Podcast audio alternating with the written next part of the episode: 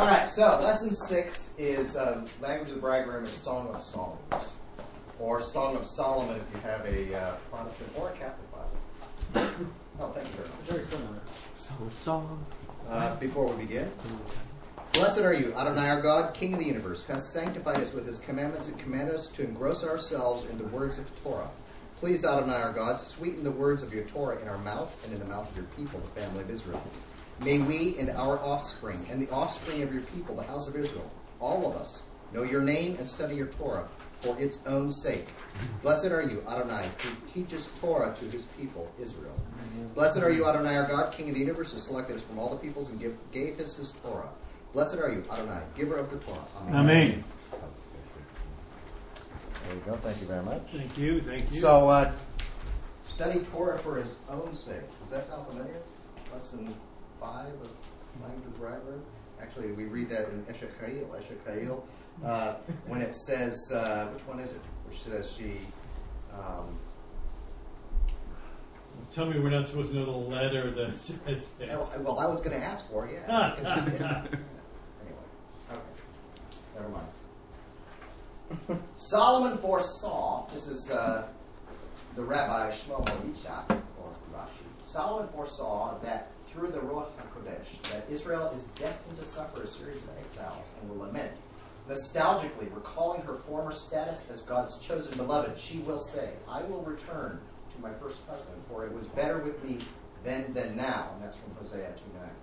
Then the children of Israel recall his beneficence and the trespass which they trespassed, Leviticus 26 4. And they will recall the goodness with uh, which he promised for the end of days. Rashi read Song of Songs, and in agreement with the sages of the Talmud and the Midrash, uh, says the Song of Songs must be a, a, a an analogy, a uh, uh, an, or more importantly, an allegory rather. Uh, and as reading it as an allegory, what allegory is it? He relates it to Hosea. She's a she's a she's a wife that's been alternately faithful and unfaithful.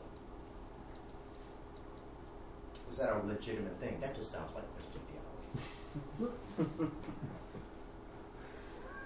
the Torah is a love story, as we've been looking at for like, almost a year now. One of the the last lesson. Uh, it is a love story. It's all about relationship, always about relationship. That's the thing that's missing in a lot of times we talk about, the theologies that we talk about when we discuss. It's not wrong to discuss theology, it's fun, especially with this guy coming in. Uh, it's not Rick Herpenrenner. Uh, it's, it's nice to discuss theology. It is. It's very it's, it, it's intellectually appealing, but we should never confuse theology or religion with a relationship. And and oftentimes that that that theology can mask the relationship. People think they have a relationship, but they haven't. So the Torah is a love story. And how do I describe this relationship?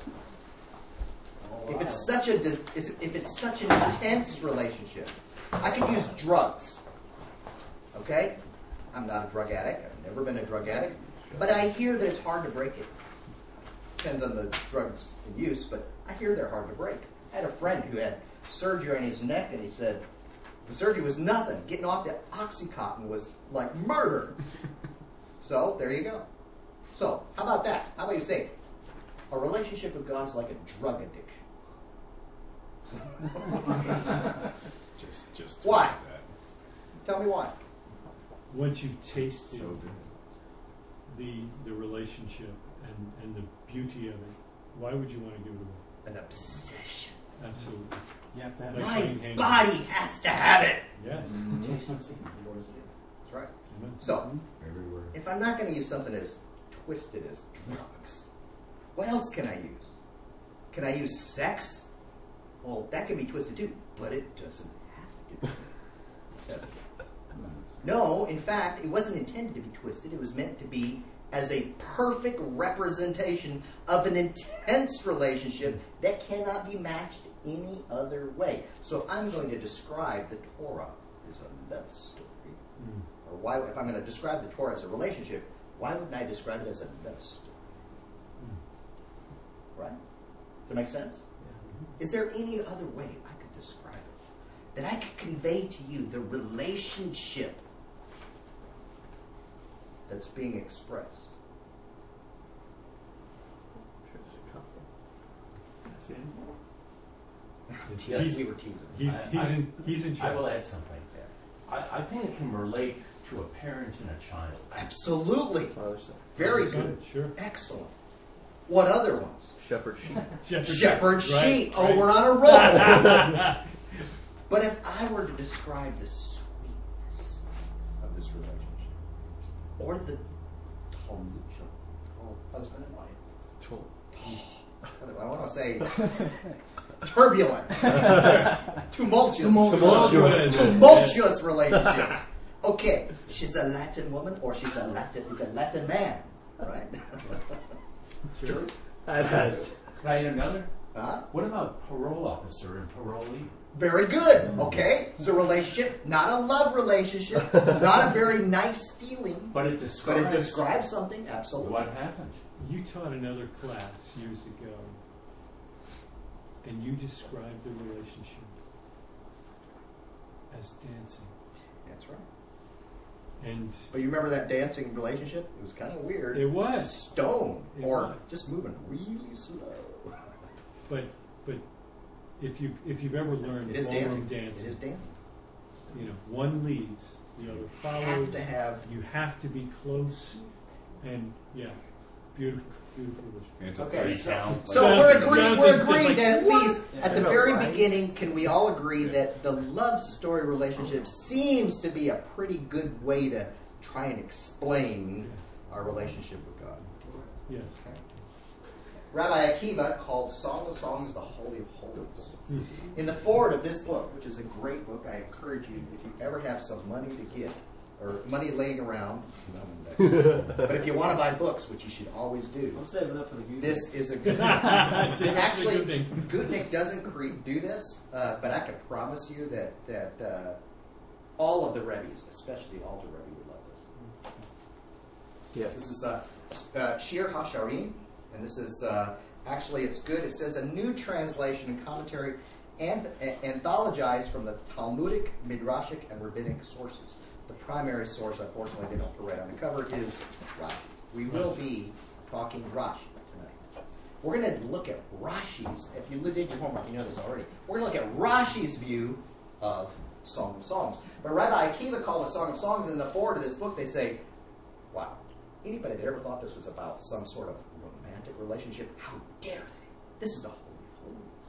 Mhm. Well, that sounds a little bit like maybe some Puritans would also have said, right?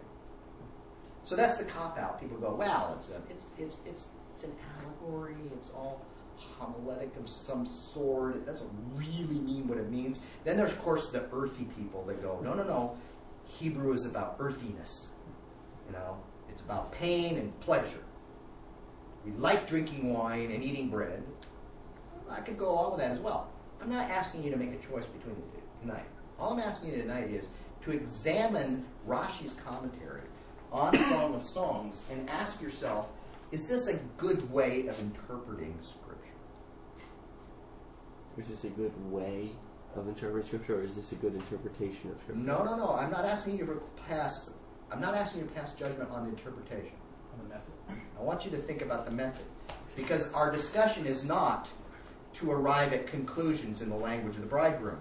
Our discussion is how do we learn the language, right? I want to be sensitive to the language. So to be sensitive to the language, I have to be, I have to sometimes be creative. Would you agree? Yes. I didn't learn enough in school today, the ulpan, so I went to the shuk. so I could hear some people talking real Hebrew with an Arabic accent. So Rabbi Akiva called it the Holy of Holies because the intimacy in describing the relationship between Hashem and his people. Most Christian expositors would agree with that. They do. Most do. Especially Spurgeon. Mm-hmm. Right? Anybody with a Puritan background is going to love this way of describing it because, whoa, that's a relief. I don't have to go there. Right. Right. It's allegorical. So uh, yeah, it's all allegorical. What the sages don't like is the way Christians did with it, because basically they use song of songs to block out Israel. That's not about you. What you thought it was about you. yeah, no, that was the old women. We have a new woman. All right, so is it literal or is it homiletic? And that's a trick question. Because this is what I want you to consider that we may not, huh? It could be both. It could be both. This is what you may not have ever considered in your literal reading of Scripture. God bless you that you read Scripture literally. Is that we oftentimes, in a in a literal way, read allegory. I'll give you an example, and we're going to go into the rest of these. Don't look at your outline. This is actually a good, good example here. Uh, in, in this in this in the forward of the book, he, he, they, they add this example. During the mid 19th century period of the most vicious czarist persecution of Jews, of Jews, Jews, I saw that Z. Zeus. Czarist persecution of Jews, it was common for the leading rabbis to visit St. Petersburg to plead, to plead the case for their people for the czar's ministers, from with the czar's ministers. During one of these visits, a Russian official asked a visitor how he could account for the many Aggadic tales in the Talmud, for which were patently inconceivable. You may have asked the same thing. How can we do these things? I mean, come on. Korach is still down there yelling, and if I go to a certain place in, in the land in, in the, uh, near the Sea of Galilee, I smell sulfur and hear him calling. And what is he saying? Moses tells the truth, Yeah. Korach is a liar. Um, Rabbi answered, "You know well, you know very well that the Tsar and his advisors have often planned to promulgate decrees that would or, order the expulsion of the entire Jewish population. If God had not mercy on us and thwarted your plans, the decree would have been written and placed before the Tsar for his signature. He would have dipped his pen in the inkwell and signed. His signature would have made final the greatest Jewish catastrophe in centuries. A poet might write that a drop of ink swept away three million people. Hmm. All of us would understand what he meant. But a hundred years later, someone might read it and consider it nonsense. In the truth, the expression is apt and pithy. It is only a lack of knowledge that could lead a reader to dismiss it out of hand. Three million people done away by a drop of ink. So it is with many parables of our sages. They were written in the form of a far fetched story to conceal their meaning from those who were unqualified to understand. None of us are qualified, so we laugh at the stories instead of lamenting our puny stature. That was the, uh, the great uh, Rabbi Moshe Chaim if you have not read his books, should. So, literal or homiletic? Sages taught scripture speaks in similes, parables. Uh, we all know that. We read Yeshua's words, we read his parables, we go, well, yeah. We see them as sermon illustrations. No problem, that's good. I like that, actually. I think that's a really good way to look at it because usually with a parable, you're only trying to make one point. No big deal. You're not trying to build an alternate universe where everything has to mat, mat, add up or line up. All you want to do is make the point. Unfortunately, Christianity has taken the parables of Yeshua and created theologies. Like, there's a place called Hades. And it's got a hot side, and it's got a cold side. And the good people go to the cold side. Well, that was until Jesus went there and took them all out. And the bad people go to the hot side. Well, that's where they stay until they get, and all Hades gets thrown, as Revelation tells us, gets thrown side. into a hotter place. That's right. What are we going to call this place, this cold place? Because obviously it's not Hades, is it? Actually, if you read Greek mythology, yeah, it is. we'll call it something different because it doesn't sound right. Hades is something you used to swear with. We'll call it Abraham's we'll call it Abraham's bosom because Yeshua calls it that. No, it does, Yeshua doesn't call the place Abraham's bosom. It was at Abraham's bosom. Where's Abraham, by the way? Does anybody know where Abraham sits? Outside the gates of what? Hell. Gehenna. What does he do outside the gates of Gehenna? Checking for force. Let me see. are you? Are you? Good you go. Yeah. You, have you been circumcised? You, you don't belong here. This is not for you. He's outside the gates. So this story of Father Abraham, or Father, excuse me, this story of uh, Father Abraham is meant to do what? To indicate that he rightfully understood his children would follow after, and they didn't had no part in the worldly things of of this world, which is the ultimate destination of those who do not love God. Well, that's great. We got, we got no problem with that. So Yeshua's parable, which was a parable, was lining up with that picture. But th- was that even the point of his parable? No, he's using common language. Did I drop that? He's using common language. Everybody knows that about Abraham. So he's telling the story not about a person named Lazarus. He's telling the story for one per- single reason. What was it? Do you remember? Repent now. Repent now. Yes, but why? He didn't say that. So you could get, get the you see, you could get the rich man to say the words that he wanted to tell the people. What were the words? Even if no, Abraham say the words that a rich man challenged him. He says, even if someone were to raise from the dead, they still won't believe. There you go. That was it. That's that. The whole And- story's about that. And who was that man that raised? That's him? right. He's talking about himself. How cool is that? Now, instead, we took that whole thing, that cool idea, and we created a whole theology that has nothing to do with that idea. Okay, so that's an example of taking a, an allegory hmm. or a parable and making it something that it's not. That is not Rashi's intent. It's not the sage's intent. And it's honestly, it's not the intent of a lot of people to do that. Maybe even if their analogies are, are wrong, or if their, their interpretation, rather, is wrong.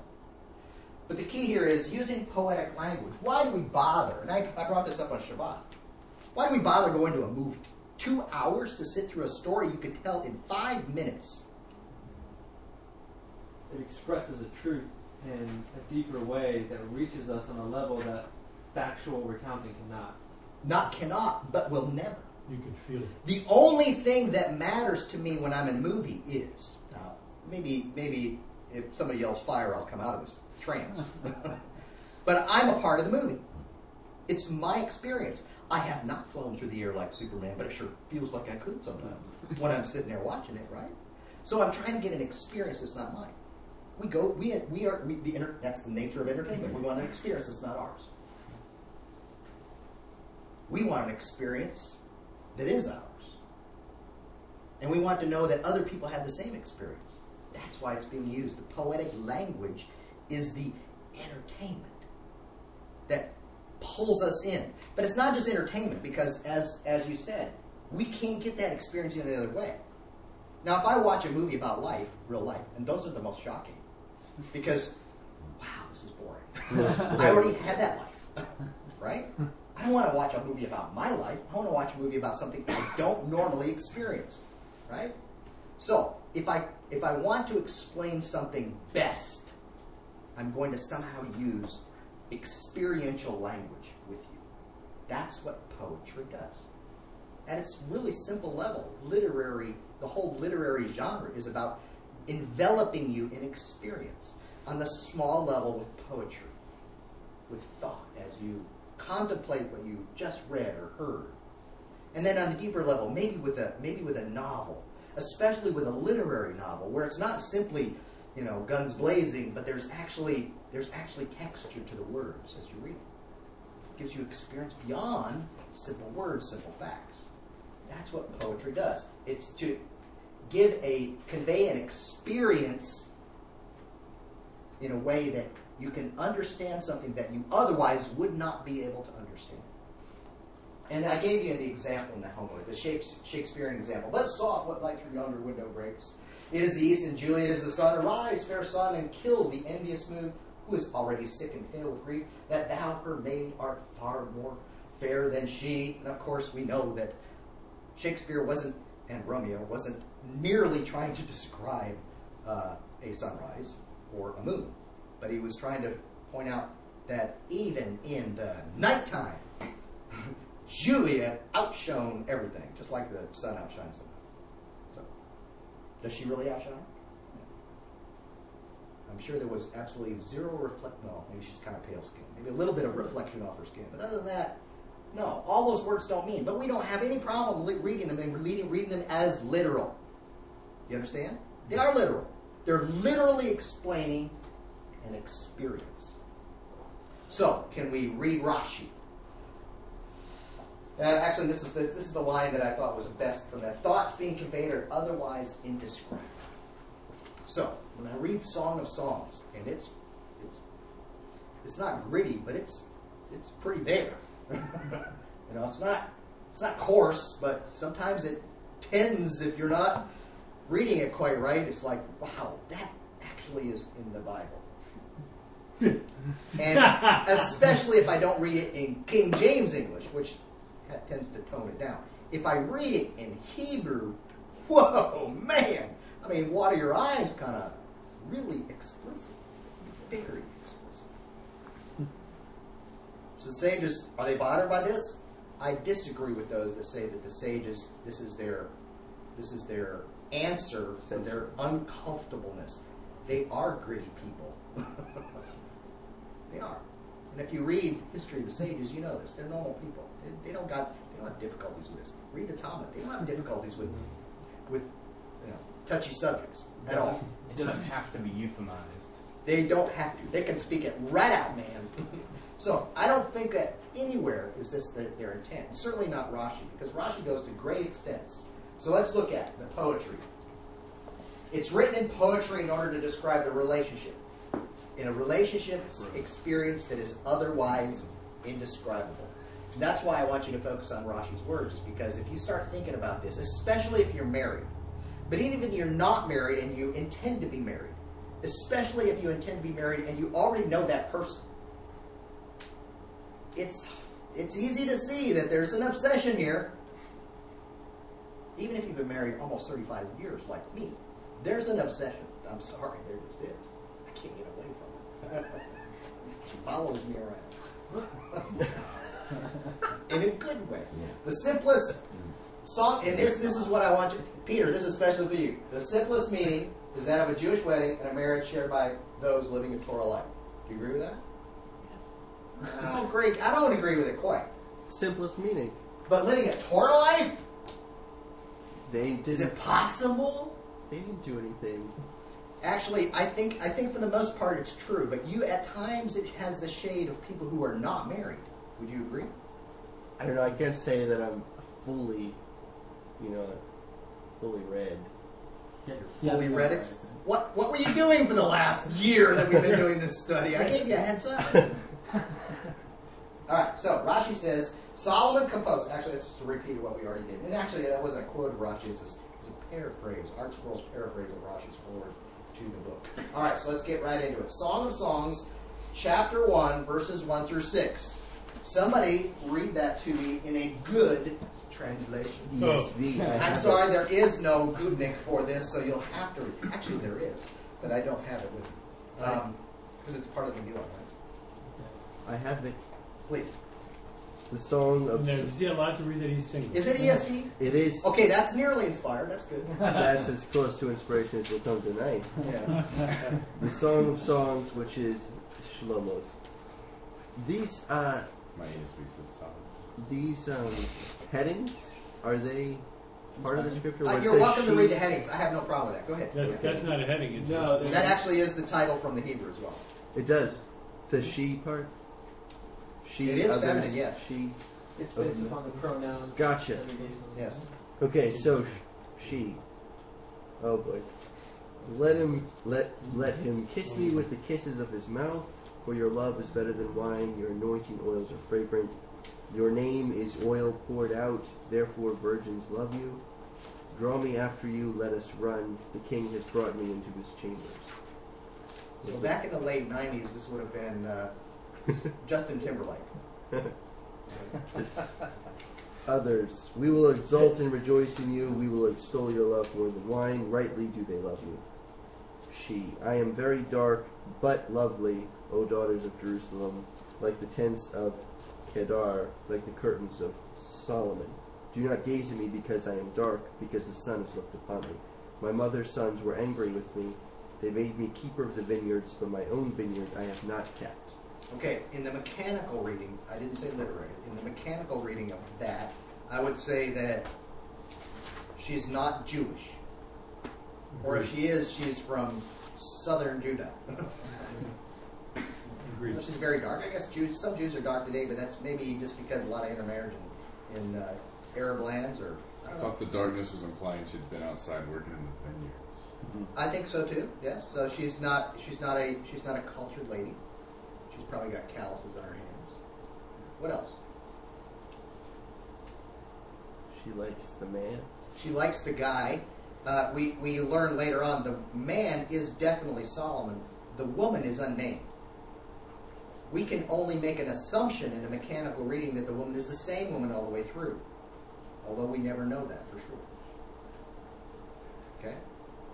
What else do we know about, in the mechanical reading, about the relationship that this woman has with this man? Is he an ugly guy? Unattractive? No. Not to her. Oops. So this is a popular dude. And it's somebody that other girls want too, mm-hmm. not just her. Sounds kind of like Joseph. He has an oily name, so most likely Italian. Uh, and the vineyard part? Vineyard. Tell us about the vineyard. no, no, okay, okay, yeah. But mechanical reading, a mechanical reading, she's just she's she's picking grapes, man. Well, the the comparison uh, he's, he's almost put up, uh, he's compared to wine and, and, and other delicacies, perhaps. Or, or, uh, Well, no, no, I'm just taking, I'm just taking. Yeah, well, she compares him to that, so she's using poetic language. Yeah, okay. What it, about okay. verse 2? He smells nice. He smells nice, literally. I, I'm trying to not use him literally because I want to encourage you to. Is verse 2 allegorical mechanically accurate? Huh? Is verse What's 2 it say? Let him kiss me with the kisses of his mouth. It's like, whoa, wait a minute. Are we married or not? That's where it comes into question because later on she's like, "Oh, I wish that we were brother and sister." Then we can kiss all the time. That's even weirder. That's so But here it's like, well, if they're not married, then this either could be a. You could say, well, this is simply yearning. And this courtship thing is really off track. They they're backsliding. That's right. Or if it is mechanical, then and they're not married, then I'm. I don't, know. Well, I don't, it sounds I don't, like I don't know. I'm not imagine- trying to persuade you. I'm just trying to show you that it's it's as or more. And we get deeper into that. I promise. There's other problems. It's as or more difficult to accept accept a Literal. mechanical understanding of this as it is to accept an allegorical. Well, look, if it's mechanical, Thank you for using that word, guys. I appreciate that. yeah, if it's a mechanical understanding, then then the the the woman in this story obviously has a desire for the man. Yes, Verse two. very good. Um, if it's allegorical, the woman obviously has a desire for the man. Wow. And is this a guy that's desirable? Um, Everybody Yeah. would recognize it. He's the Therefore, virgin he's the love. best. Yeah. absolutely. We're going to find out later if it's a mechanical reading. This woman, if it's the same woman, is actually very young, very young. Not too young, but very young. Older than 40. Just uh, want to raise a point. It's interesting in terms of desire, and we talked about the grittiness of those that wrote the Talmud. This may have been considered appropriate during that period of time. But during Jesus' time, the idea of desiring a woman was like committing adultery. Of course. But then later on in the Talmud, it was written that there's something called Negiah. You're not even supposed to touch That's right. a woman. But consider that, not supposed to touch, to what it that. says here. That's right. Look at the transition. Same people, though. That's the key. Same people. So we have to ask ourselves, and I'm not trying to get you to make a decision which way, because I think it can be both. But I want you to consider that an allegorical or a uh, poetic reading can be literal. So here's the here's what Rashi says for that same verse, verses one through six, chapter one. The song that excels all songs, dedicated to God, the King who, to whom peace belongs. So God's the man here, right? Communicate your innermost wisdom to me, and in loving closeness for your friendship. It's a little scripture, a lot of commentary. So the friendship is dearer than all earthly delights. Wine. Wine. Like the scent, smell, like the scent of goodly oils is the spreading fame of your great deeds. Hmm. Your very name is flowing oil. Therefore have nations loved you. Upon perceiving a mere hint that you wish to draw me, we rushed with perfect faith after you. Onto the wilderness. The king brought me into his cloud pillared chamber. Whatever our travail, we shall always be glad and rejoice in your Torah. We recall your love more than earthly delights. Unrestrained, unrestrained, unrestrainedly do they love you. Though I am black with sin, I am comely with virtue. O nations who are destined to ascend to Jerusalem, though sullied as the tents of Kedar, I will be immaculate as the draperies of Shlomo. Oh, that's a cool way. Do not view me with contempt, despite my swarthiness. Rashi had a different view of swarthiness than me. Swarthy to me is like a really big, dark guy, Sweaty. with a big mustache. Sweaty guy. A woman with a mustache. A woman. a sweaty woman with a mustache. It happens. Uh, Rashi lived in a We're different age. like Maybe that was popular. performer. I don't know. Those Do not. Italians. what I'm getting off track here. Do not view me with contempt despite my swarthiness, for it is but the sun which has gla- which has glared upon me. That's pretty good. Actually, it's kind of neat. You know, says God is compassionate to us. Why? Because he understands we're but dust. That's the kind of that idea. So what Rashi's done is he's simply given some other poetic words. They are poetic words to the poetry of those verses. Rashi didn't have to grasp at it. He didn't make it up. He got it from a bunch of other people. But most of the men of his time and earlier, especially in the days of the Midrash, seven or you know sixth, seventh, eighth century, the Common Era, they read it and they go, "We got no problem understanding what that is. We know exactly what's going on." Yeah, that's why they agreed. Yeah. Questions, comments on those verse, verses first? It's interesting that we can, if you're used to reading this as the majority of modern commentators do, is the mechanical, this is not allegory in any way. To hear it allegorically can be can sound strange until we Absolutely. realize that even the visible expression of the church interpreted it allegorically for 1500 years. That's right. That's. Only recently have they switched, maybe because of the popularity, popularity of Christian bookstores wanting to advertise sexy stuff. And so it's really interesting though to hear some Christian interpretations. You kind of read this, you're like, ah, okay, I can, I can maybe buy that. But with this, it's like, yeah, that's that seems to fit It's very inten- well. We were we're describing an intense longing on the part of the man, Hashem, and on the part of this young woman. Intense longing that can't be described any other way, except if you've experienced that before. I know what that feels like. That experience, and even just in these first opening introductory verses, makes it uh, all the more clear to me. I mean, I've read this a few times. Uh, you know, it's not a, you know one of your frequent. Yeah, I'm going to read Song of Solomon today. I hope you're reading a Passover time. I, I absolutely Every week. But it's right. How much just from the few comments that we've heard already. I think it's it's really important to understand that. I I think in a lot of Jewish, you know, um, study halls, that they don't allow the young men to begin study of this until they are married. Absolutely. And and just that the understanding of that depth of that of that relationship, that intimacy that that we've already seen at just in these introductory verses, it one can't comprehend You that. can identify. You know, it's it's not us that made up this relationship. That God revealed to us as a relationship between husband and wife. I mean, that's the language He uses, starting right off the bat in Exodus, right? Yeah. So, the song that excels all songs, Israel to Hashem, communicate your innermost wisdom to me. Again, in loving closeness. The whispers. Treat the Torah words as, as lovers' whispers. Israel to the nations, though I'm black with sin. Isn't that interesting? I find it very interesting because there's the notion that Judaism does not believe in original sin, which is true. But that somehow means that Judaism doesn't believe in personal sin, which is absolutely unbelievably false. All right, let's look at verse. Somebody read verses, chapter 2, verses 10 through 14. Again. Your cheeks are lovely with ornaments, your neck with strings of jewels. We will make you ornaments of gold studded with silver. While the king was on his couch, my nard gave forth its fragrance.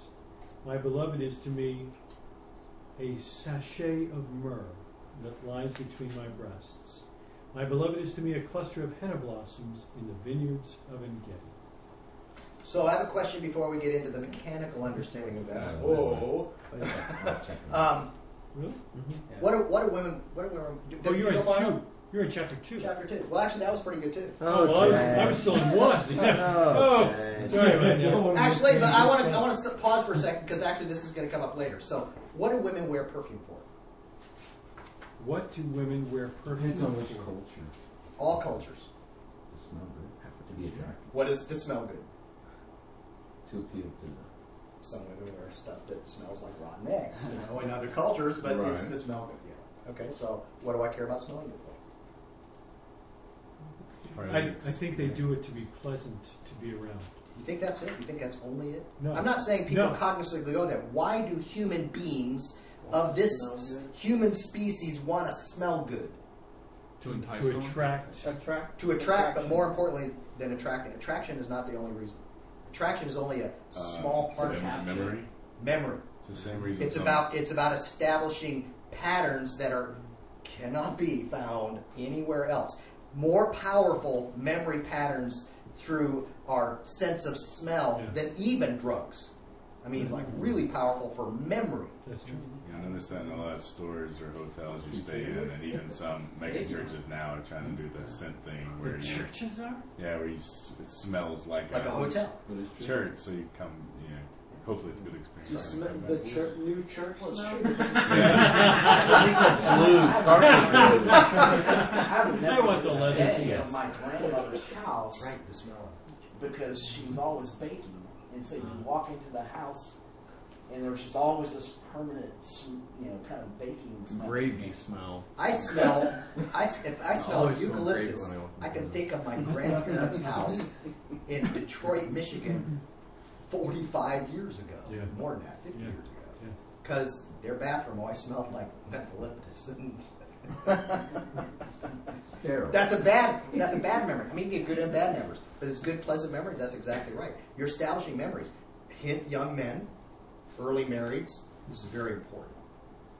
Doesn't seem like it would be important. It's very important. Establish memories. Establish memories every single way that you can. Amen. And scent is one of them. And then do it for your kids. That's right. Uh, I got chapter 2, 10. Thank you very much. My beloved speaks and says to me, Arise, my love, my beauty, my beautiful one, and come away. For behold, the winter is past, the rain is over and gone. The flowers appear on the earth, the time of singing has come, and the voice of the turtle dove is heard in our land. The fig tree ripens its figs, and the vines are in blossom. They give forth fragrance. Arise, my love, my beautiful one, and come away. O my dove, in the clefts of the rock, in the crannies of the cliff, let me see your face. Let me hear your voice. For your voice is sweet, and your face is lovely. Well, that was very sweet. That was all. Yeah, okay, A little that was like that was lovey-dovey, not too bad. Um, another thing about this book is great. Rashi's the text.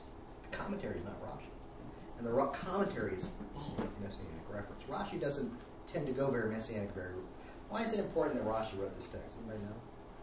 Why is it significant that he would write an allegorical interpretation as the text for Song of Songs? He's not an allegory guy. He's not an allegory guy. He's a literal guy. Looks He wants it mechanical. Always. There's times when Rashi's not mechanical. When is it? When it's messianic. Right. Oh. Yeah, He allegorizes it away. he does. That's exactly right. And why? And why? Because Rashi lives in Catholic France, and it's his constant trouble and consternation. These people just want to debate me every single. They just buy my wine, they got to debate me. They keep sending, you know, preachers. The Pope sends people to talk to, right? Yeah. So Rashi's sensitive to that. But here, he's gone for this interpretation, which is dramatic. I mean, it really is. For Rashi to say this stuff is pretty amazing. But the commentary, just to encourage you, the commentary, man, it's got tons and tons of messianic stuff. Tons of messianic stuff. So, what do you think? That wasn't too off color. It didn't use nard, which is one of my favorite words. Well, no, that was actually previous on the previous verse. Yeah. Unfortunately, we left the nard away. That would have been a good discussion. I would have remembered that. Here's Rashi. My beloved called out. So if you have your text, follow along with me here. My beloved called out the, the your text of your Bible rather. My beloved called out and said to me, Arise, my love, my fair one, and go forth. For the winter of bondage has passed. Mm. Oh, cool. The deluge of suffering is over and gone. The commentary here is very messianic. Ooh, this must be the times of Messiah. The righteous blossoms are seen in the land. The time of our song has arrived, and the voice of your guide is heard in the land. Remember, she talks about his voice. The fig tree has formed its small, first small figs, ready for ascent to the temple. The vines are in blossom, their fragrance declaring they are ready for libation. Arise, my love, my fair one, and go forth. O my dove, tra- trapped at the sea, as if in the clefts of the rock, the concealment of the terrace. Sh- terrace, show me your pow- prayerful gaze. This is this is Hashem. Prayer, show me your prayerful gaze, and let me hear your supplicating voice. For your voice is sweet, and your countenance is comely. Can you imagine that? Can you imagine the thought? Have you thought about the thought? How God must be drawn to his people. We, we say we're the smallest of people. We have, we have nothing in us that would make us desirable. We know that. But he finds us desirable. That's just a remarkable thought. How would you convey that if you didn't use poetic language? Hmm. I can say it doesn't mean anything. God, He's King of the universe. He has need of nothing. Yet we are describing a man who needs this woman. Right? Israel says, and then he, she quotes him. My beloved called out and said, Arise, my love. So all of that was a quote. She's quoting what he said to her. When did he say that to her? When did he say this stuff to her? And the Torah and the prophets are these words, poetically. God said these things to Israel. How else can we explain? You know, we like to explain it away with, well, God keeps his word, which makes it all sound very crass. There's no love in that. I'm sorry, there just isn't. You know, I'm sorry, the judge made me do it, I'm going to do it because I said I would. And if I don't do it, then I'm going against my word. There's nothing like that. God doesn't do things simply because he said he would. God does things because everything is his will. He wants to. I agree with that. Although I would say the fact that he's bound by his word, He is bound by his word. or the fact that And it's the we highest. should be bound by our word, That's right. should allow somebody to take comfort. And his, his name is the highest reason for his reason doing things. But we should simply shouldn't shove it away and say, well, that's done with, and it's, it's all very cold. It really is. That's not at all God. If God's about a relationship, it's not about coldness. It's about it's about fierce love. Fierce. How do I say fierce? How's it fierce love? I'm not just saying passionate. Fierce love. Why is it fierce love? He hates Israel's enemies. He hates them. He says he does. He's. And he's jealous. And he hates when Israel is unfaithful to him. He hates that. Why? Because it's a relationship. Right? It's not simply I said I would and so I have to. Although again, his name is the highest reason for his faithfulness. Here's the young brown belt. He saluted me. I don't think that's a brown belt. All right, let's move on. Somebody get Judah an outline. Can I just uh, raise a point? Yes, You're talking about the blossom there, and I think about the story that Jesus told about the seed in four different areas. But there was Good some seed. seed on good soil, and you would think it was seed that listened to His word. So that sort of maps to this. But the irony is that this was written about a thousand years before Jesus said, but yet this is about what happens after That's right. Jesus. Isn't that Exactly. interesting? It It is. foreshadows. It is. We're on uh, we're on Song of Songs, verse four, Judah. So find down the chapter four, verse six. Somebody read Song of Songs, chapter four, verses six through twelve in your mechanical version, please. None of them are mechanical. too. Until the day breaks and the shadows flee, I will go to the mountain of myrrh and to the hill of incense. All beautiful you are, my darling. There is no flaw in you. Come with me from Lebanon, my bride. Come with me from Lebanon. Descend from the crest of Amana. From the top of Senir, the summit of Hermon, from the lion's dens and the mountain haunts of the leopards. You have stolen my heart, my sister, my bride. You have stolen my heart with one glance of your eyes, with one jewel of your necklace. How delightful is your love, my sister, my bride. How much more pleasing is your love than wine, and the fragrance of your perfume than any spice. Your lips drop sweetness as the honeycomb, my bride. Milk and honey are under your tongue. The fragrance of your garments is like that of Lebanon. You are a garden locked up, my sister, my bride. You are a spring enclosed, a sealed fountain. Wow, that's that's passion. But even if you take a mechanical reading, what's wrong with a mechanical reading? Apart from the not being married part. Well, that. What else? The sister bride? The sister bride. Well, that's a problem. What else? Yeah. But that's not a problem in the sense of believers. Well, no. Yeah, but yeah. Well, so and that be an also, think- explanation. and From what I understand, the word for sister in Hebrew Yeah. carries with it it's an intimate relationship with someone who's not who who's Doesn't have to not your gender. the same womb. So it doesn't have to be literally your sister. Like, in fact, I've been told that you shouldn't use that word in modern Hebrew to refer to like like you could say, "Hey, brother, how are you doing?" You shouldn't do that to other women because that doesn't sound right. Isn't it interesting in the Catholic Church, women that take vows to be nuns, that become brides of Christ, are called sisters? Mm-hmm. Even in the Protestant That's true. church. I mean, Brothers. this young man calls me Brother Greg all the time. Right? I know that. Because that's the tradition from his background. We're How about- trying to we're trying to break him of that, but it's it's, it's a long. How about another problem? This is, not, uh, this is the king writing this, and he's talking about Mount Hermon. Now we just heard that she's not from northern Israel. She's not from northern Israel, And she's in Lebanon. and now she's up near Lebanon.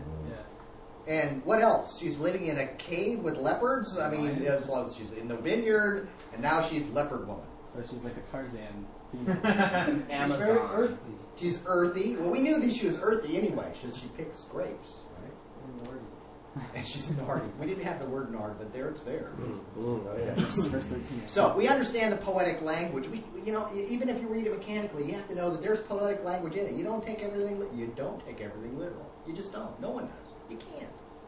It's it's interesting that what the way he describes the sweetness of the honeycomb and the milk and honey in relation to the tongue. That always reminds me of Proverbs five and how we should beware of women of such of such nature. Absolutely. Now I was going to bring that up with regard to fragrance. We see the same. We see that we see the enemy using the same tools for this for a similar purpose to create a relationship to draw. Unfortunately, it's a bad purpose because it's to draw us away from our true love, right? So you know the the, the notion that somehow that because fragrance can do that, that it somehow has a negative connotation is very unfortunate. And I know it's in popular culture; it's very easy to come away with that. I mean, everything's not obsession, you know. But if you see that, you kind of go, "Wow, maybe that's not good stuff." We need to stay away from all that kind of idea. You know, we can all just wear black and white and smell a little bit like bo all the time. Memories. Otherwise, we might we might succumb to being a little bit too sensual. Oh, he was French. Now, I just want to uh, mention in terms of the bride. Uh, Solomon talked about the bride of one's youth. And in uh, Christian replacement theology, the uh, Christian church is considered the Israel. replacement for Israel or the later bride. Is But Israel is the early bride. But then Solomon said, go back to the bride of your youth. Oops. Well, never mind. Supersession is a can't stand on any leg, much less two legs. yeah.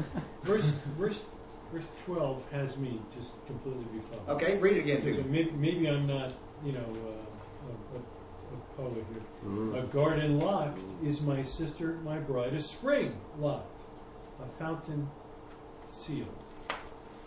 I just, I need to hear what Rashi says because I just don't. Well, okay, I don't um, get but it. you got to tell me the mechanical reading first. You got to come up with a mechanical reason. for Well, I saw I'm a little confused. that. Hebrew. Anybody what, got Hebrew there? what you mean by mechanical reading, though? When I say mechanical, I'm saying reading it. I'm trying to avoid using the word literal So we're allowed to because use- I don't want us to use the word literal incorrectly. We're, we're allowed to make use of the metaphor. No, No. no. That would be non-mechanical. Yes. Mechan- a mechanical translation is a word for word translation from one language to another. So literally, my sister is a locked garden. There you go. like herbage. Exactly. Herbage. Okay. Or- Exactly. So you understand the problem. You see the problems. Virginity. Frigidity. Well, virginity so great. would not so be- even if I start, well, no, no, wait. Start with mechanical. That's where I would have gone. Take one layer away. Okay, we can start using a little metaphor to be able to commi- convey something. See, this is the problem we have in Scripture. People can't say, "Well, I just read the Scripture literally." Well, thank you. I'm glad that you do, and actually, I, appreci- I appreciate what you mean by that. But you don't. So we have lush and fertile foliage. Of course, we read it with an understanding language. If you've ever heard me say anything, I heard, hope you've heard me say, God speaks in the language of men for a reason. He speaks through men, imperfect men, for a reason, because he wants to be understood by men. Well, women too.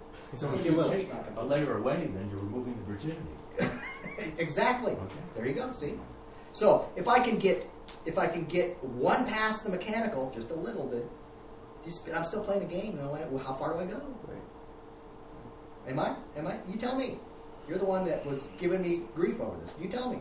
Am I getting too far away from the little when I do that, or No, I don't. I don't think so. I just think. I mean, you can't take it mechanically for sure, you can't? that would be stupid. It would be. I agree. On this verse, for sure. It's like what? what does this mean? Let's work with that. Jesus talked about being born again. Remember, he had that conversation. You can't be born again. That's insane. But Yeah. that's what this refers to. That's exactly. That Israel be born again, That's right. virgin again. That's right. That the fountain will be. Isn't that sealed. something? Yeah, very good. Good. So maybe this is what Jesus was hinting at. Maybe. He's speaking the language. He knows the guy how to talk, right? All right. So here's Rashi. Yeah, let's get to Rosh Meister. Oh, I see. Everyone wants to skip ahead to Rashi. this is Hashem speaking. Oh, it's complicated.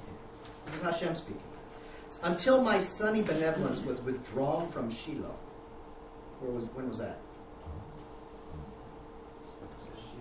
Remember the promise? Eli, Eli, mm-hmm. Eli right? Mm-hmm. Okay. Until my sunny benevolence was withdrawn from Shiloh, and the protective shadows were dispersed by your sin, I will go to Mount Moriah and the hill of frankincense, where you will be completely fair, my beloved. So what's that alluding to? Solomon's writing this. It's in, it's in his lifetime, or in his Come out. near historical experience. But what's interesting is in the last verse, myrrh was mentioned. Now We're gonna frankincense is mentioned. Talk We're gonna get there. there's So- two or three gifts. So Mount Moriah being like the place of the The temple. temple. So the presence is removed. The presence is going to come back. Exactly. Like So he the says, security will return. The hill of frankincense where you're completely fair, my beloved, and no blemish will be in you. With me will you be exiled from the temple. Wait, we don't even have a temple yet. O bride, with me from the temple until you return. Well, hold on, but we don't have a temple yet. That's right. Solomon, who's going to build the temple, if he's thinking Rashi is thinking here as he's writing these words, that's pretty profound. That's prophetic. I'm going to build this temple. Our sin's going to, with God's presence, is going to withdraw from this just like it did at Shiloh. But do we do we do we know that this was written before he built the temple? It's about the same time. Yeah. And, and, and even if it was, David had already, had already made preparations. That was Right. definitely on the. So he's being, but if if he, and I'm not saying he does, but if he has any sort of kind of an idea like Rashi does here, he's got to be thinking, "Wow, that's really cool." Oops, Well, the, the it's happened before. It's going to happen again. The Hebrew is Lebanon. Yeah. Um, what is Which Lebanon? Well, The temple. All, all the wood. It, it's because the, the Wood. cedars of Lebanon That's right. were the wood that was used. So Lebanon is another name for the Beit HaMikdash. For, for you to really actually appreciate Rashi, you'd have to spend a year, or Rashi's uh, anthol- or uh, allegory here. You'd have to spend a year re- studying this because that's exactly the case. He just nothing. He's not making this stuff up. He's actually he's not going. Well, I think this would work. He actually has a reason. He comes to Lebanon and goes, "Well, we know what Lebanon is. That's the temple. Right, that's why he's Russian. That's why it's left. He knows it by heart." So, with me will you be exiled from the temple, O bride. With me from the temple until you return, then to contemplate the fruits of your faith. Now he's seeing God's withdrawal from the temple in a future time as being similar to the withdrawal from Shiloh because of sin. And he recognizes, as all the sages did, that even in exile, Messiah is with He's still there. people. That's He's in exactly exile right. with them. Very excellent. Mm-hmm. It says until you return, and the assumption is they will.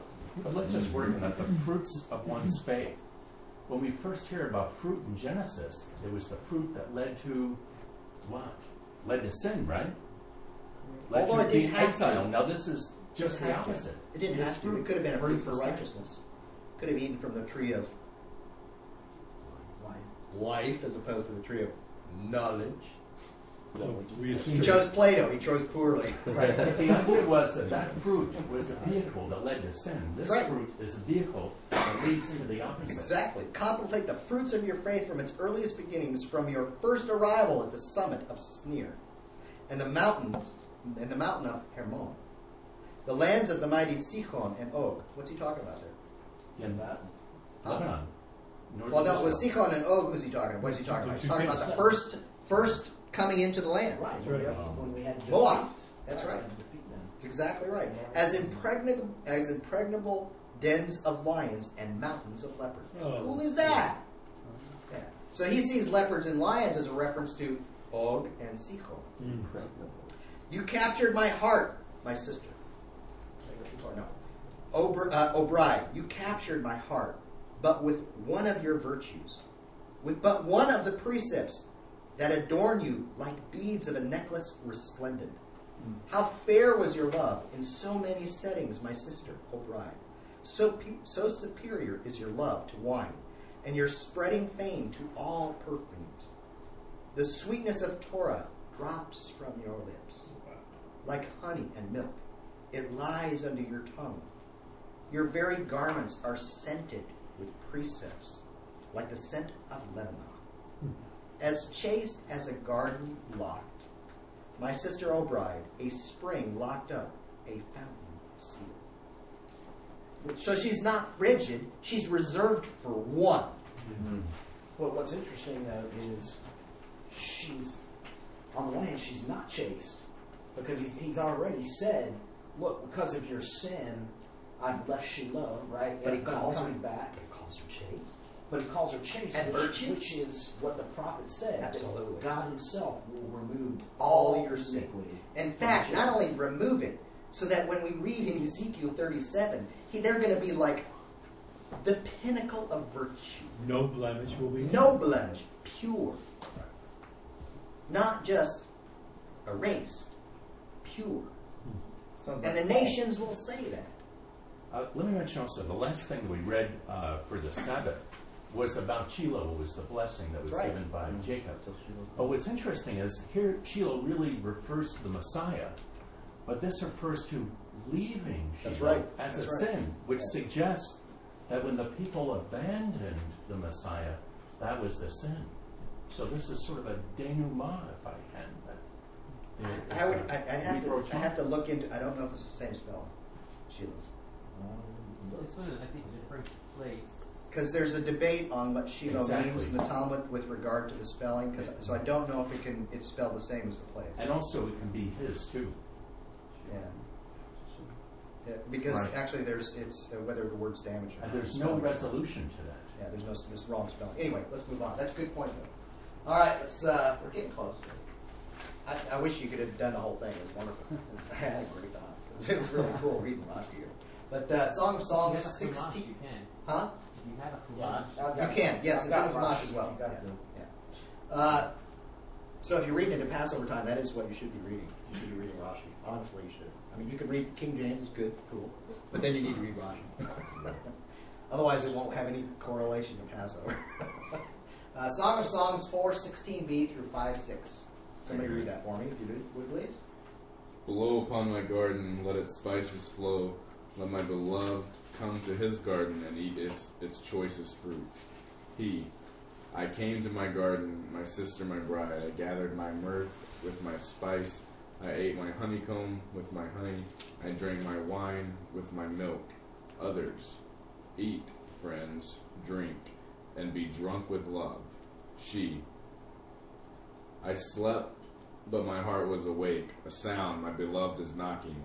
Open to me, my sister, my love, my dove, my perfect one. For the head is wet with dew, my locks with the drops of the night. I had put off my garment, how could I put it on? I had bathed my feet, how could I soil them? I, my beloved, put his hand to the latch, and my heart was thrilled within me. I arose to open to my beloved, and my hands dripped with myrrh, my fingers my liquid myrrh, on the handles of my belt. I opened to my beloved, but my beloved had turned and gone. Okay, so let's leave the mechanical just a little hair here. You've already heard what Rashi's doing. What do you think Rashi's going to do here? What's being described? Is a relationship that's maturing and becoming closer, or something else? Sounds like there's some Friction. There's yeah, distance. a little bit of. They're missing each other. They're They're missing each other. Yeah, in fact, you see that a lot through chapter four and five. There's like, I was here and you were there. Why aren't we ever together? Right? I think the milk and the wine mentioned together is also reminiscent of this past week's portion. Also, when it spoke of you know the, their eyes will be red with wine and their teeth white with milk. It's got some little remez there. Messianic day. Typically, find those two mentioned very often in Scripture together. Frankly, I don't know why I started with 16b, because I need to read all 16. Anything else on that? The mechanical rendering, not be real difficult, except, okay, so Solomon, there was this unknown girl. Wow, man, he had a thousand wives and concubines, and he's chasing this one girl, and never gets married to her, apparently. He's always wanting to get married to her, but she's like, what, what a term, you know, what a tumultuous relationship. It's like, you know, did they ever really have a relationship?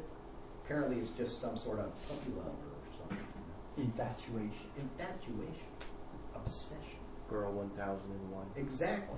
It's like you know, boy, Solomon has this down. He, he's uh, he's using language that everyone through the history of humanity can somehow relate to, even if it's not your culture.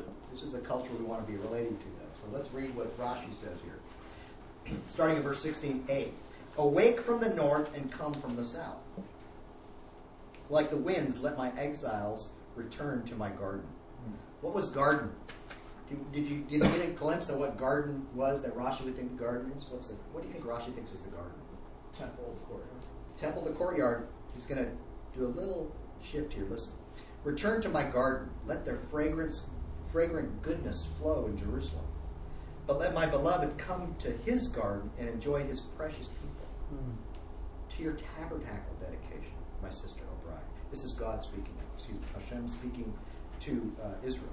To your tabernacle dedication, my sister, O bride. I came as if uh, to my garden. I gathered my myrrh. In other words, the temple was a replacement for the tabernacle. It was not the same as, it was it was accepted as the same as, but it wasn't his garden at first. He accepted it as his garden. Well, and really, this pulls it's also pulling on imagery of the original garden. Exactly. Gan Eden, That's which what was was- this place where there was prior to the fall of Adam and Chava, there was this perfect relationship. You know, they were they were together. They walked. You know, that God would walk with them in the cool of the day. Private etc. place. And Solomon knows this, this imagery because he builds the temple much like the tabernacle, not completely. Obviously, it's different dimensions and everything. But even the adornments inside, they're not exactly the same as the tabernacle, but they're similar. He puts palm trees. He puts. Uh, he has uh, olive, of, of course, but he has palm trees and he has uh, cherub everywhere, which the tabernacle had as well. Why is there cherub in there? It's not because angels are around God. they are, but that's not the reason why. It's supposed to remind us that the way to the tree of life is guarded. That's why it's on the it's on the uh, on the on the curtain uh, leading to the holy of holies. Good, very good. I came to my garden. I gathered my myrrh with my spices uh, from from your princely incense. Now God is speaking to Israel. From your princely incense, I accepted you unbidden, as well as your bidden offerings to me. I drank your libations as pure milk. Eat, my beloved priests. Says, eat, my friends. Eat, my beloved. We're the friends of God. Levi. Eat, my beloved priests. Drink and come. God intoxicated, O friends. That's pretty good. Let my devotion slumber, but the God of my heart. This is Israel, excuse me. Let I let my devotion slumber, but the God of my heart was awake.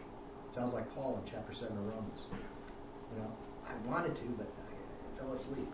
You know, I wanted to, but part of me wants to and part of me doesn't. Or Yeshua speaking to his disciples on the, on the night of his, of his death. Uh, open my heart to me, my sister, my love. Excuse me. No, wait, excuse me. But the God of my heart was awake. A sound, my beloved knocks. And then she hears. Open, no, actually, yeah, she hears him speaking. Open your heart to me, my sister, my love, my dove, my perfection. Admit me, and my head is filled with dew like memories of Abraham. Spurn me, and I bear collections of punishing rains as exile nights. Hmm. I've doffed my robe, my robe of devotion. How can I, this is her speaking now, how can I don it? I've washed my feet that trod your path. How can I soil them in anger at my recalcitrance? My beloved set forth his hand from the portal in wrath, and my intestines churned with longing for him. I rose to open for my beloved, my hands dripping myrrh, dripped of myrrh, repentant devotion to Torah and God, and my fingers flowing with myrrh to remove the traces of my foolish, foolish rebuke from the handles of the lock. I opened. I opened for my beloved, but alas, my beloved had turned his back on my plea. My soul departed at his decree. I sought his closeness, but I could not find it. I beseeched him, but he would not answer. Do you know Israel's history? When do you think this was? Hmm. Exile. began in not just Babylonian exile, because that was 70 years. We're talking about the exile of, of 70 of the Common Era. And then all of the years of diaspora since. Right. A you know 1900 plus year exile. It's like, wait, I was ready. I repented. I came. I knew it was my fault. I knew the relationship was broken because my infidelity. And I'm here now. Where are you? He let, he, he's left. He's turned his back. What should the bride do? What should the woman do? Oh, well, let me find another guy. So, we have all the names here of what we just read. It's, it is really, I mean, it's almost, it's almost Shakespearean, isn't it? The picture that's being played out here. I mean, why is Romeo and Juliet, Juliet so popular? It's not because they're stupid 14 year olds. All right. It's not. Well, not all 14 year olds are stupid, but they were stupid. You know, it's not because of that. Why? Why is it so popular? Because it conveys an obsession that we can't explain. Right? That's right. So, move on. Chapter 6. Somebody read chapter 6, verse 2 through 4 for me. Got it. She, my beloved, has gone down to his garden to the beds of spices, to graze in the gardens and to gather lilies. I am my beloved's, and my beloved is mine. He grazes among the lilies. He. You are beautiful as Tirzah, my love, lovely as Jerusalem, awesome as an army with banners. Okay, you can see mechanical reading where just we can read Livy. We have to leave it now.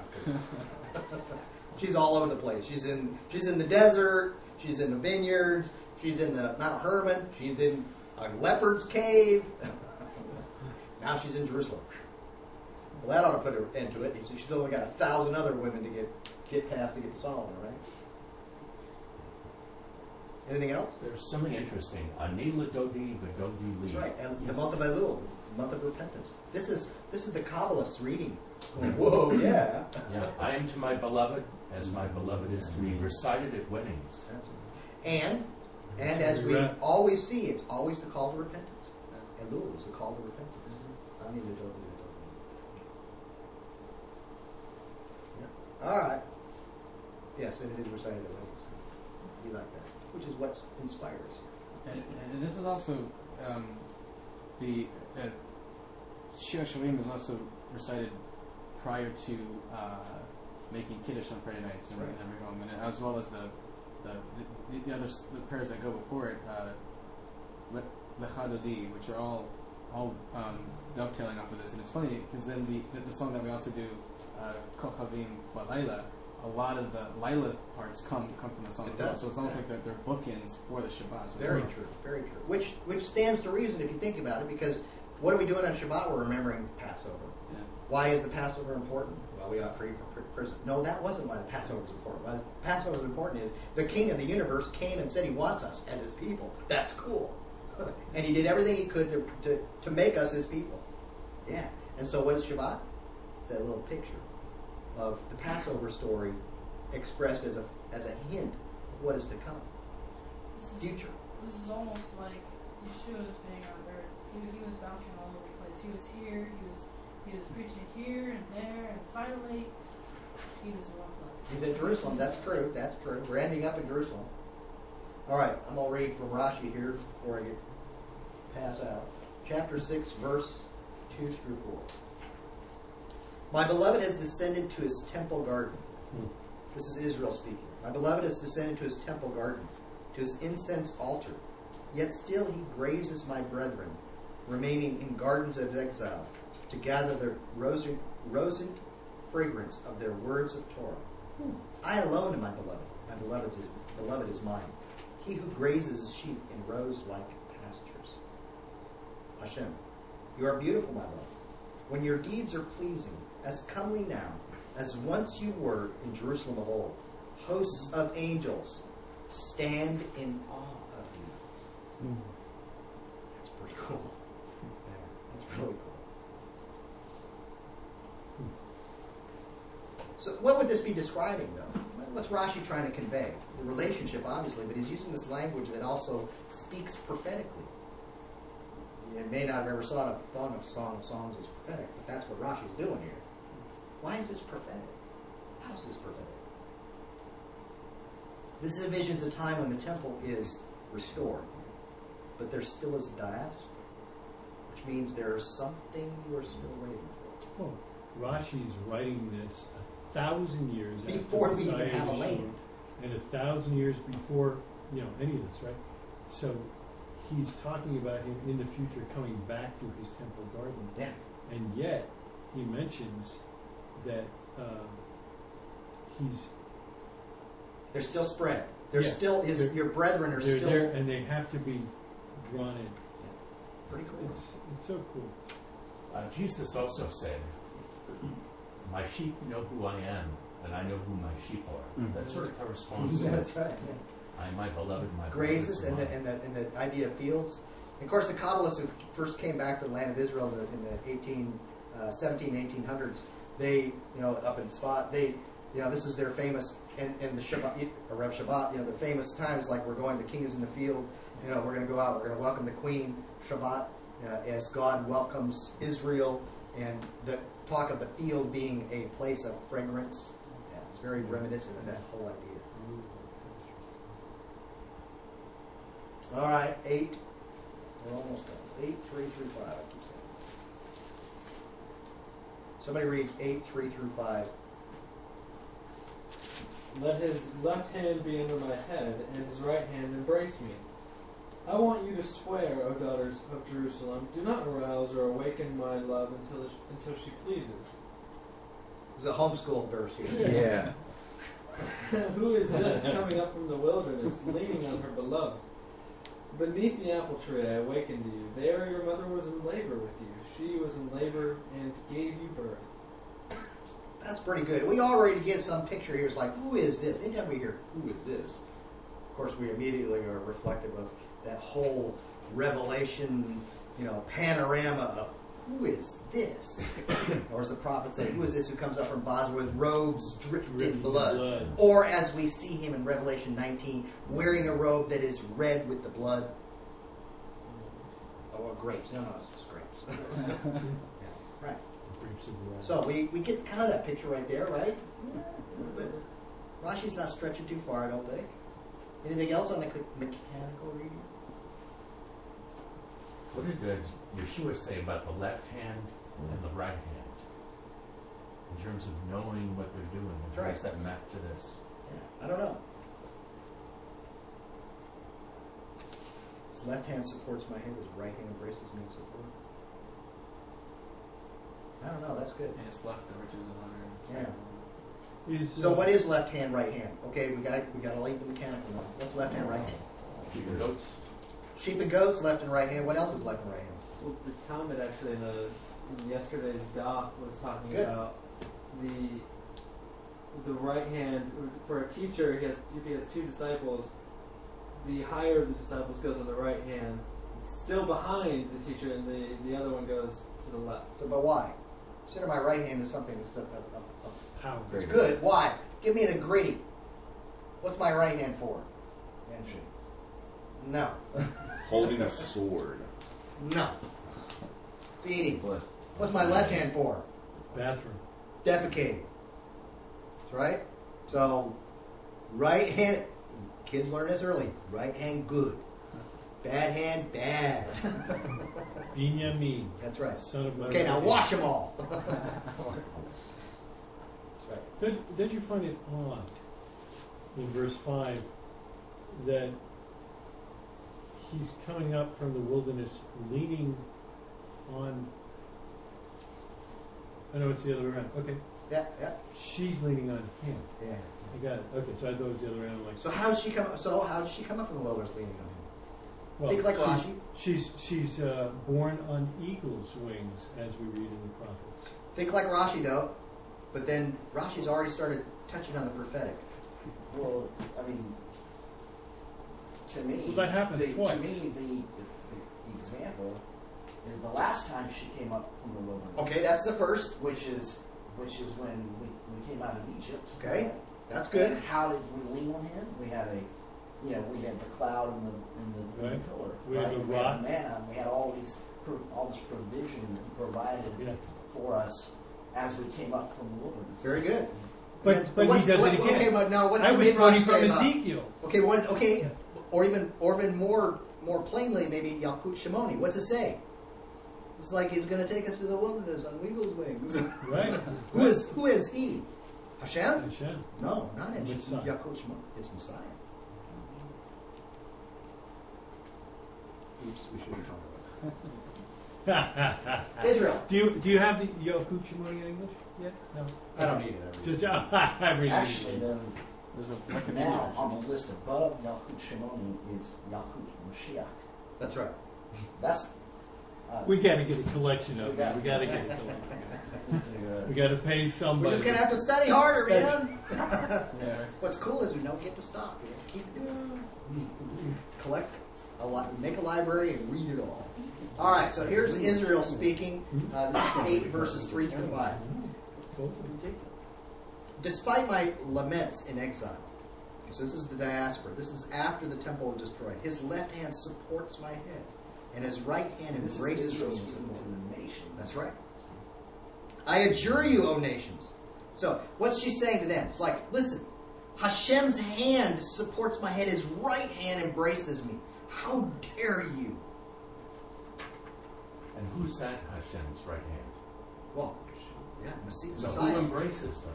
Yeah, Absolutely, absolutely. How dare you? It's like when you got, you know, the, you know, it's like the- was it was it Rabbi Kook that said, you know, the question is, uh, who, uh, where was Messiah during, or where was where was God during the, uh, maybe not, maybe it wasn't Rabbi. Anyway, how, where was God during the Holocaust? It says Hashem was with us in in and, and lists a bunch of the uh, concentration camps. He was with us, and of course we extrapolate that, and the sages say the same thing. Uh, the, the modern sages say the same thing, saying the Messiah was with us in in uh, Messiah in exile, the whole Yeah. notion of Messiah in exile. Absolutely. So, but Israel, speaking to the nation, says Hashem. He supports me. He supports my hand. His right hand embraces me. So he's not only he's not only my defender, he's also the one who, who has a deep love relationship with me. Is this guy going to defend this woman in this story? Mm-hmm. Fierce.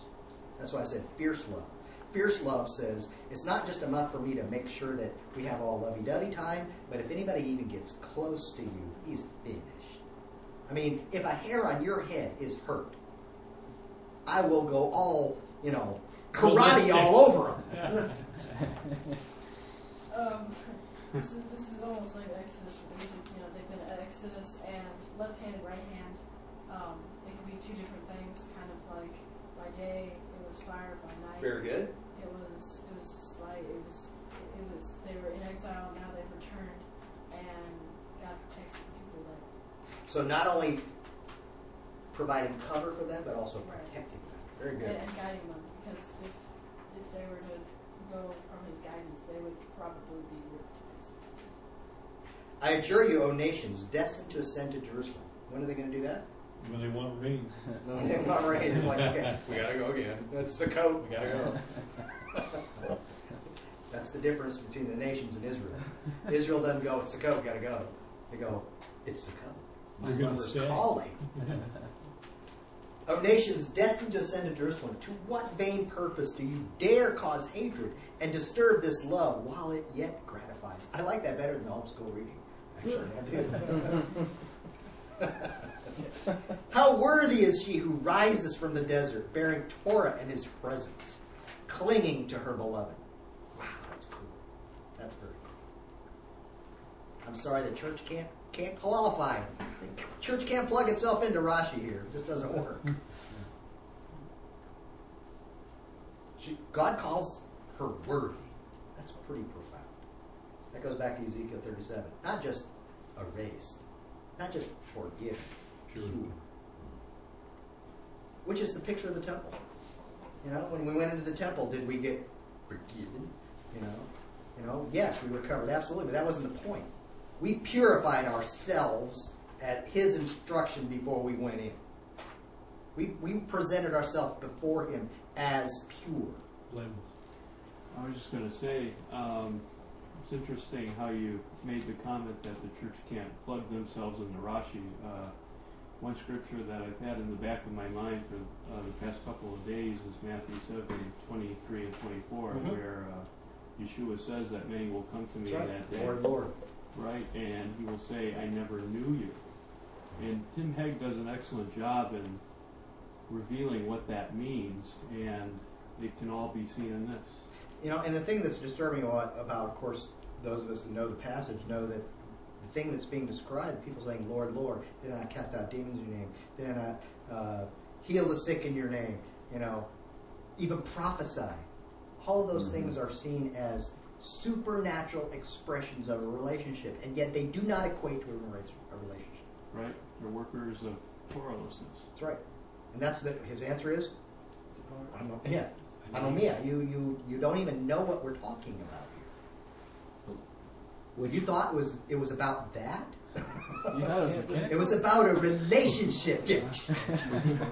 And let me just uh, underscore that.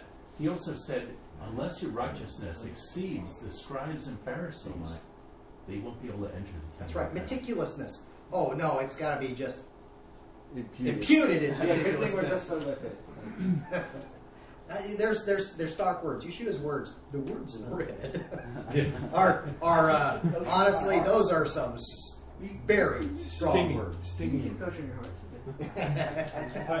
I do. As it turns out, I do. Oh, no wonder they're written in red. And I find it best to do it by doing it with my mouth. too. I, I think uh, it's it's noteworthy that a lot of people in the visible expression of the church today don't realize that the guys on the left side, the goatee guys, these these guys call him Lord. I do. Yeah. Pagans don't do that. Nope. Non-believers don't do that.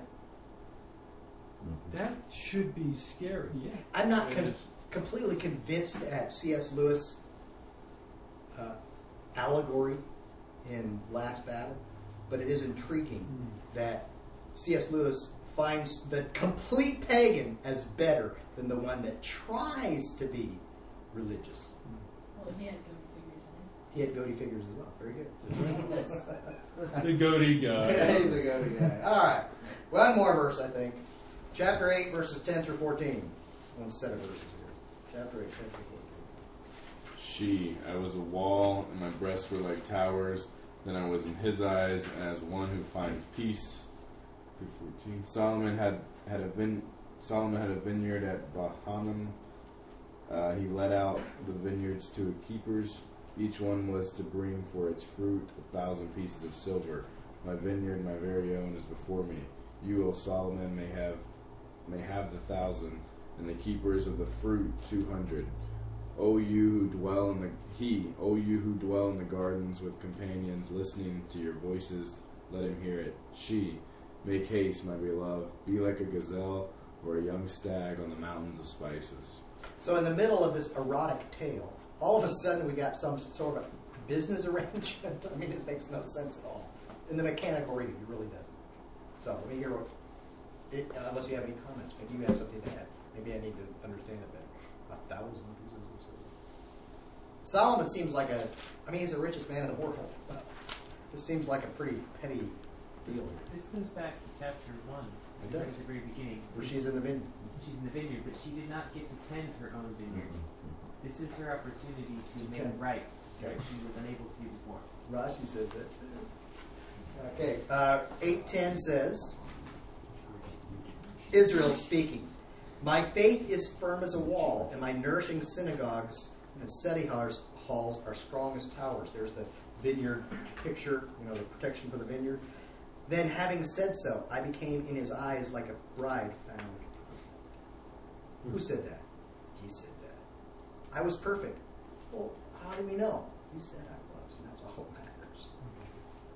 It's interesting that that Rashi relates breast like like towers to study halls. I, I kind of like I kind of like the text as it was. Well, I was, what I was going to say was that breast, when we think of milk, and milk represents life, so study halls of Torah equals life.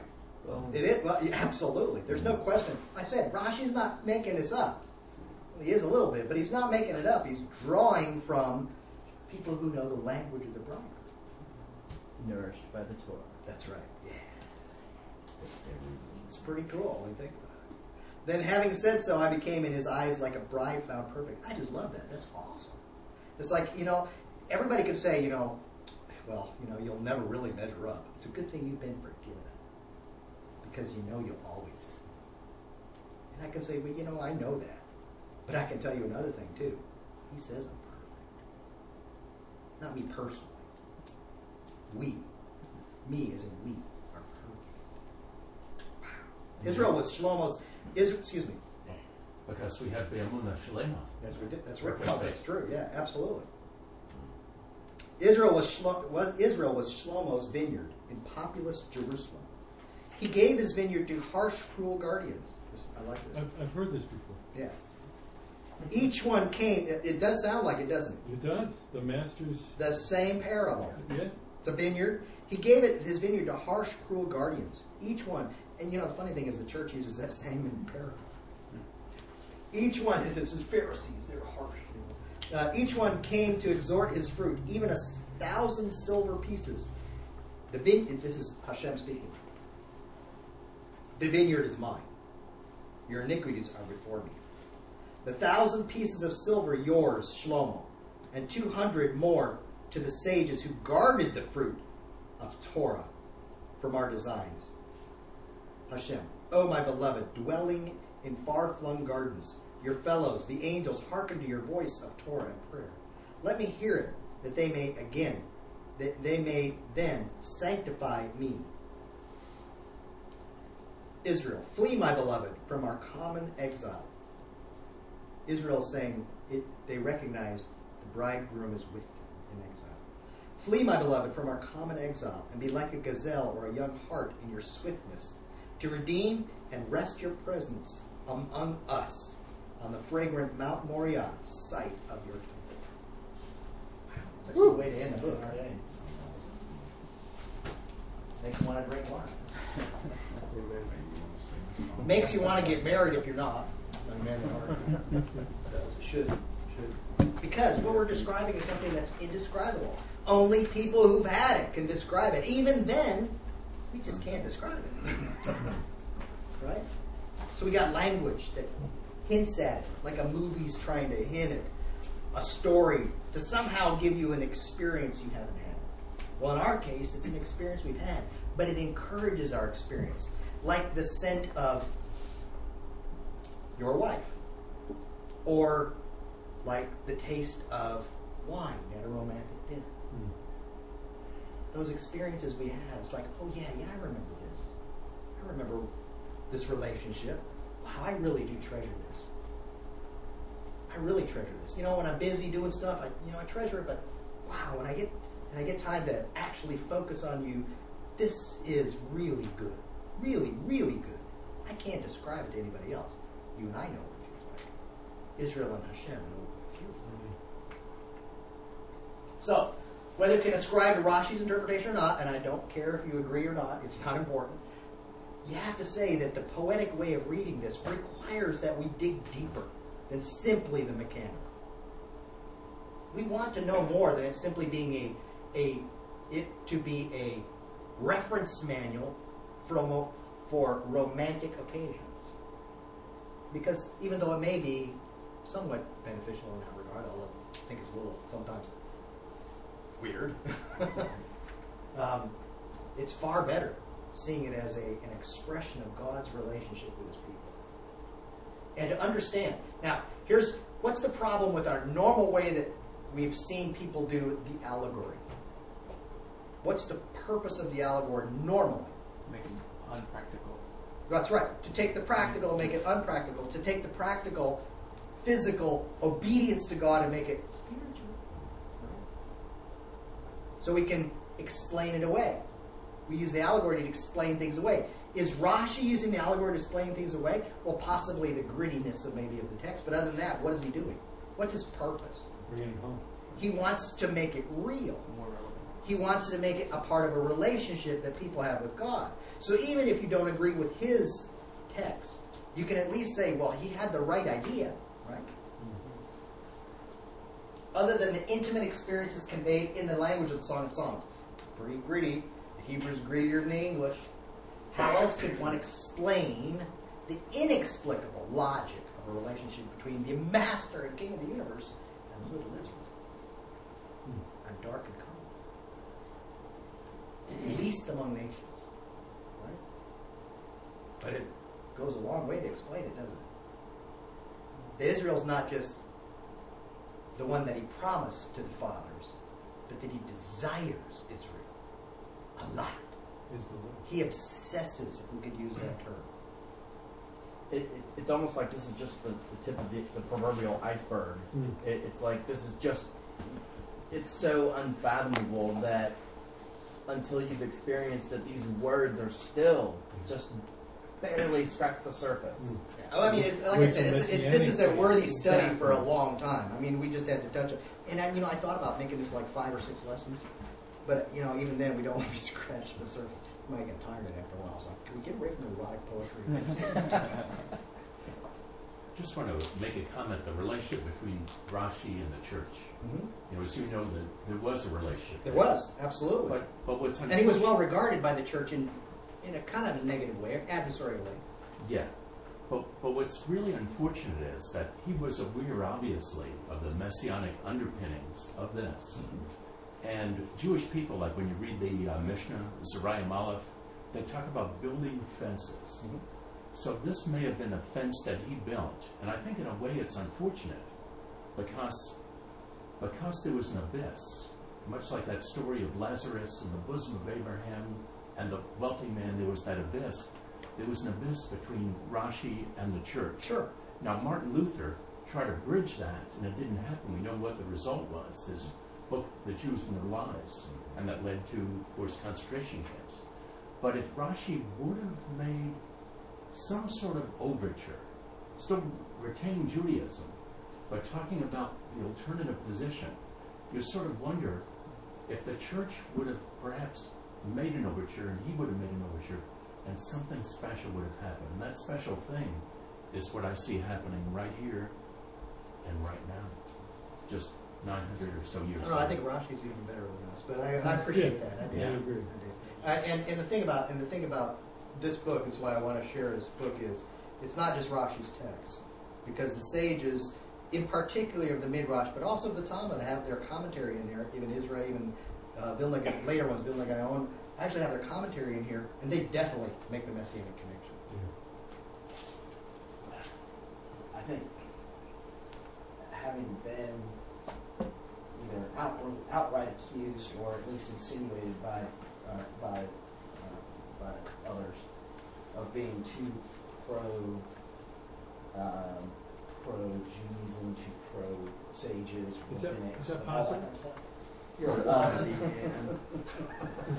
you know, the one thing that that this um, this book really drives home for me is that the heart of God is for His people Israel. Amen. Intense. And so, if we, whether we're Jew or not, if we have attached ourselves to the God of Israel, the Messiah of Israel, then our heart should also the same way. be the same way. Exactly. Because if we have that relationship, then our heart should beat for the same things as well. Absolutely. And I, think, and I think that not just among people like us, but even people that are maybe uh, still in, you know, normative Christianity, you know, uh, That's why Christian like Zionism exactly, you know, is it's, a it's, it's, thing. it even is, though it's, it's, it's wonderful, it's wonderful. But you know, the ulterior motives are not as pronounced and not as, not as, and and I'd say they don't even exist anymore.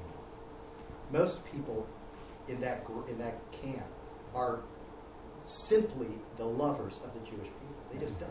They just are. There's no other explanation for it. They're not trying to get them saved or anything like that. Although they would want to, that's not their goal. That's not their mission. Good. Do I have one here? I do. Oh, no, I can get it. Let me tell me where it is. It's Is there- here. Is, Is there a blessing? Is there a blessing for after reading a Is there one more bullet? Like, yeah, there is maybe. It wasn't important, I thought it was. Oh, there it is. I love it. It's the language of intimate love. It is. Start with may you. I like that, Rabbi. You I know, but you know, it's so self. Well, you, I, do you know when this is from? This is actually from Usha, where there was all sorts of division and they didn't all get along. They really didn't. There was a big old war going on in, among the sages, and this is what they would say: May you taste of the sweetness of the world to come this life. May you see your children's children come to faith. May your end be with the life of the world to come, and your deeds affect the hope of many generations. May your heart ponder and achieve understanding of Torah. May your mouth speak wisdom to everyone you meet. And may your tongue bring forth song as you praise the Holy One. Blessed is He. May you have the self control to look straight before you. May your eyes be enlightened by the light of Torah. May your face shine like the brightness of the sky. May your lips utter knowledge, your heart rejoice in righteousness, and your feet run to hear the words of the ancient days. Amen. Amen. Thank you very much. Thank you, gentlemen. God bless Thank you. you, Rick. Good job.